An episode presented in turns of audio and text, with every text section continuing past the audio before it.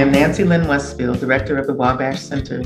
Thank you for joining me for this selected reading. This original blog and all my blogs can be found on the website of the Wabash Center for Teaching and Learning in Theology and Religion. This audio blog is entitled Suspending Time in Classrooms. This class goes so fast. Wait, we just started. It's over? Doc, time in this class flies by. Recognizing when students are learning and then when they are not can be a challenge. The above student comments are the kinds of feedback I yearn to hear. I would listen for how my students were engaging the materials and how the materials were engaging them. And equally as important, I was listening for feedback concerning the students' experience of the course. Student feedback, even in the immediacy of a comment, can convey as much about student learning as reading their essays or grading their tests. When student comments were like those as above, I knew I was achieving what I had planned I knew I had suspended time in my classroom. Suspending time in the classroom has less to do with planning the content of the course and more to do with sculpting, choreographing, composing the learner's experience in the course. I know that form and function are important in any kind of design. And using your artist's eye, we know that form and function are operative dynamics in all teaching sessions. Function clearly and normally in our wheelhouse is attended through learning outcomes, prescribed discipline literature, and overall school curriculum. Form, attending to only sparsely and only by a few, needs our awareness and much work. Better learning happens when teachers intentionally plan the forms of learning activities rather than relying upon the stale and the traditional. Better forms of teaching invite students into experiences of being engrossed, immersed, and swept up into new ideas, provocative assertions, or deep examinations of relevant problems, aspirations, and new knowledge. An indication that we have selected the better form for teaching is when students report an experience of having time suspended. We plan to suspend time in our classroom so that students might become, for a little while, completely unself conscious orchestrating and choreographing learning activities to assist students with being less encumbered, less distracted, and less fearful during class requires students to be aware of and who revel in the flow. Entering into the flow is a common part of the creative process, a common part of daily living. Playing games like bid whist, backgammon, or video games, where at the end of the time together, it feels like time slowed as we enjoyed play is a typical experience of flow. People report that while engrossed in common tasks like gardening or writing or reading or spirited dialogue, they felt swept up or transported to a place of relief and joy.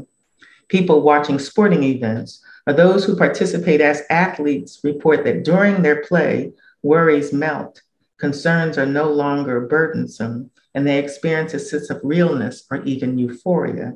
The flow is moments of intensity that seem to defy time.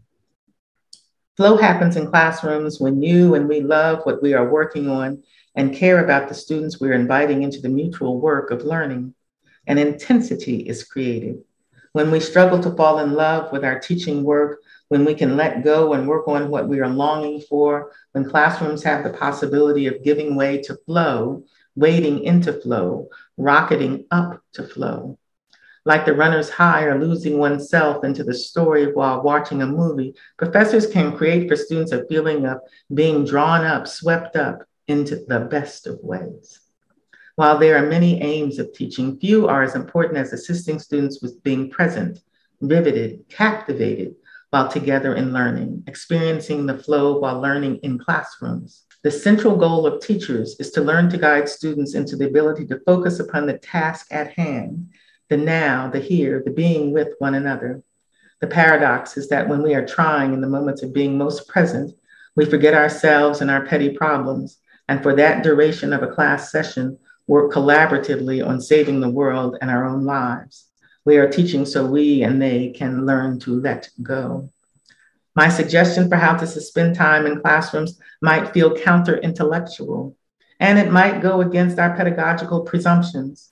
My hope is that we'll give you permission to tap more earnestly into your artistic self and creative processes.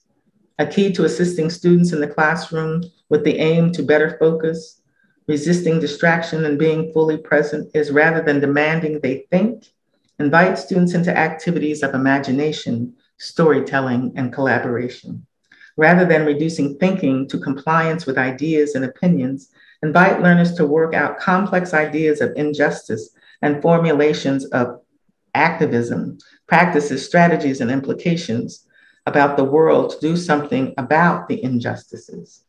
There is no one way to spend time for students, and the way one teacher achieves this magic will not be how all teachers achieve it.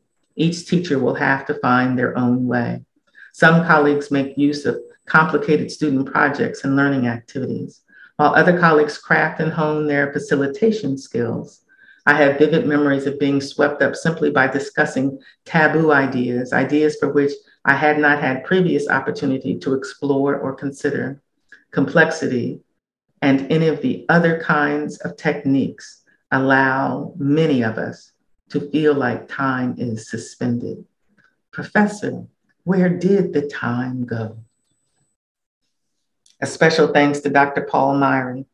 Paul is Senior Associate Director of the Wabash Center, composer of the music which frames this audio blog, and our sound engineer. Thanks to Rachel Mills, our audio blog producer. The Wabash Center is wholly funded by the Lilly Endowment Incorporated. This is Nancy Lynn Westfield, and I'm just saying.